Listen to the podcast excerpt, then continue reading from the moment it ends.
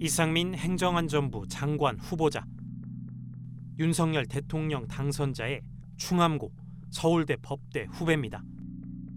1986년 사법시험에 합격한 이상민 후보자는 1992년 서울 형사지방법원 판사를 시작으로 서울고등법원 판사, 법원행정처 기획조정실을 거쳐 춘천지방법원 원주지원장 등을 지낸 고위 법관 출신입니다.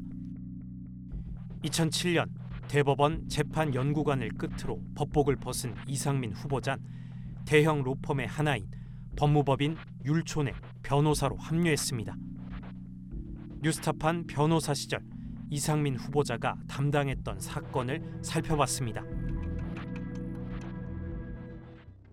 그 중 하나가 대법원 2012도 2566 국가 귀속 결정 취소 국가의 친일 재산 환수 조치에 저항해 친일파 후손이 국가를 상대로 낸 소송입니다. 원고는 국가 지정 친일 반민족 행위자인 방태영의 후손 9명.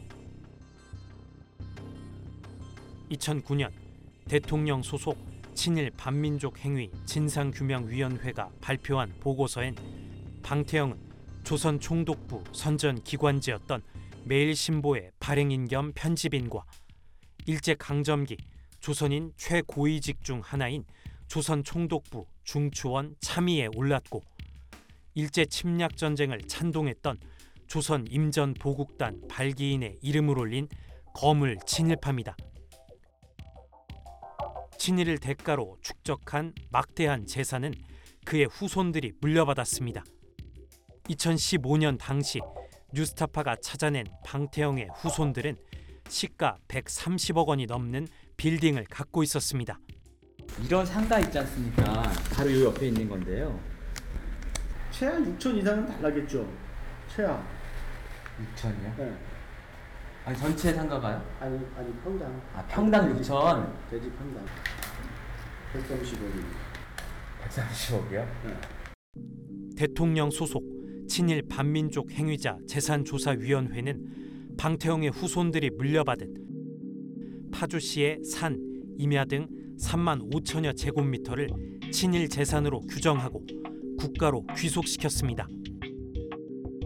방태영이 민족을 배반하고 일제에 협력한 대가로 받은 부역 재산이기 때문입니다.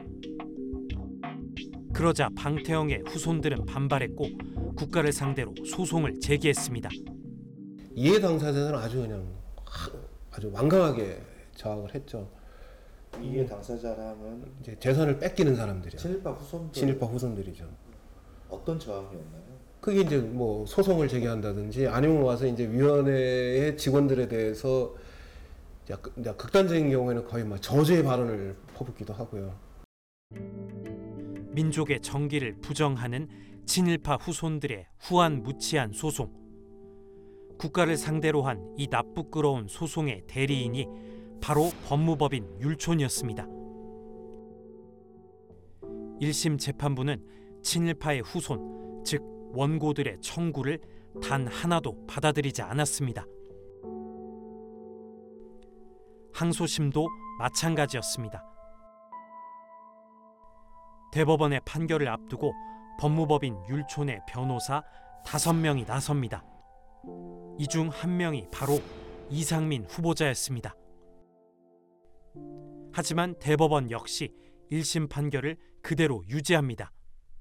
많이 했죠. 아니, 그런 건 제가 일일이 다 밝히지, 다 말씀드리고 싶지가 않아요. 뭐. 예, 근데 그게 받아들여지지 않은 거군요. 그럼요, 안 받아들여지. 친일은 청산돼야 하고 친일 재산은 국가로 귀속돼야 한다는 마땅한 원칙과 기준이 확고히 세워집니다. 그 원칙과 기준 윤석열 대통령 당선자가 이상민 후보자를 지명하며 강조한 말입니다. 명확한 원칙과 예측 가능한 기준으로 투명하고 효율적인 공직 인사와 행정을 구현할 적임자라고 판단했습니다.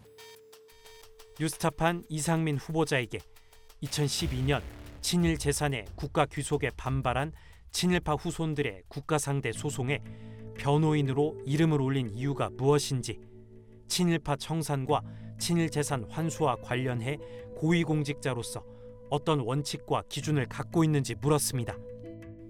이상민 후보자는 자신의 인사청문회 준비를 지원하는 행정안전부 대변인을 통해 사건을 직접 담당하진 않았고 대법원 선고에 앞서 고위 법관 출신이 변호사로 이름을 올리는 관행 때문에 변호인단에 포함된 것뿐이라는 입장을 전해왔습니다. 법률적 사안에 대한 검토, 무슨 업무, 무슨 뭐 이런 것들을 실질적으로 수행을 했나? 네. 이 부분에는 실질적으로 수행한 게 없다.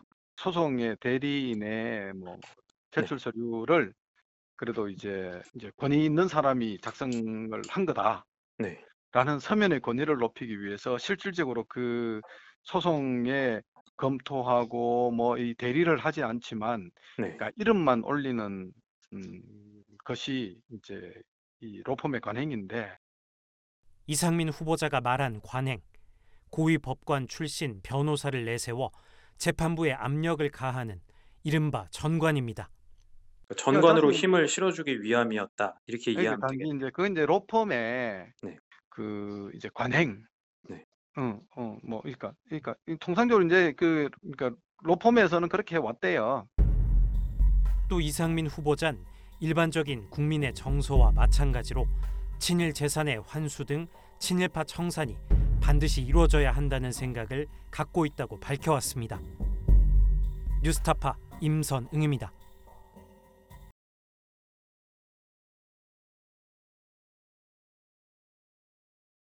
내 목숨을 걸어서라도 지키려고 하는 것은 국가가 아니야.